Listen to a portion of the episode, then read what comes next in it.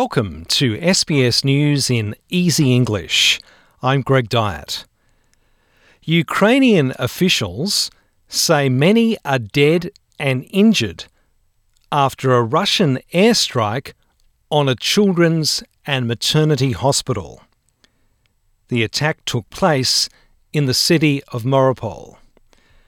Ukraine's president, Volodymyr Zelensky, says Western nations are responding too slowly to the invasion of Ukraine.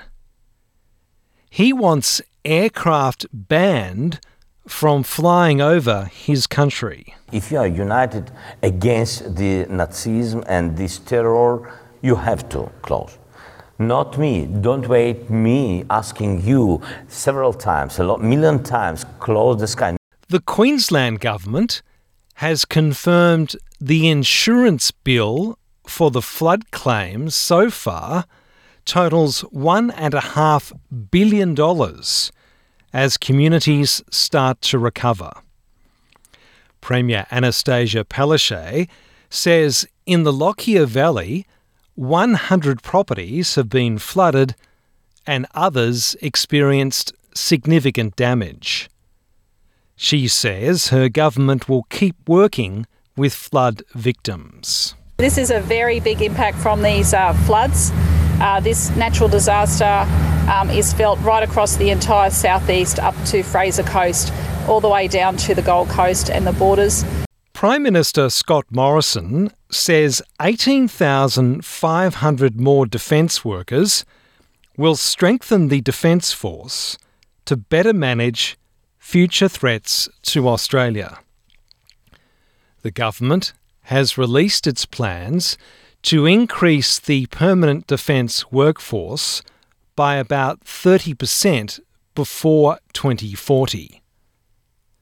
Mr. Morrison says this significant spend is worth $38 billion. And with this investment, we're going to make sure that the Australian Defence Forces are a big contributor for generations to come as more and more people take up those careers in our Defence Forces. The body of cricketer Shane Warne is due to arrive in Australia today.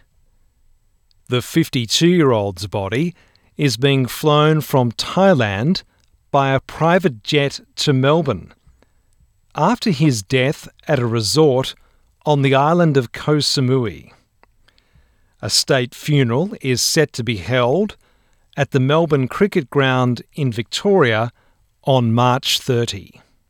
A woman has died and three young children have escaped unharmed after a house fire in the south of Brisbane. Police are investigating the blaze at a home near Logan just before 3 o'clock this morning.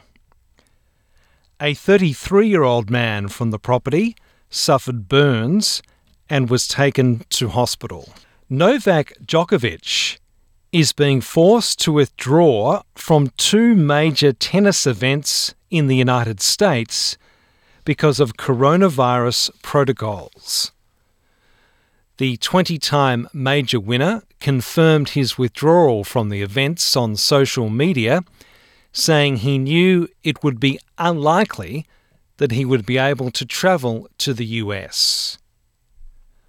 I'm Greg Dyett, and this is SBS News in Easy English.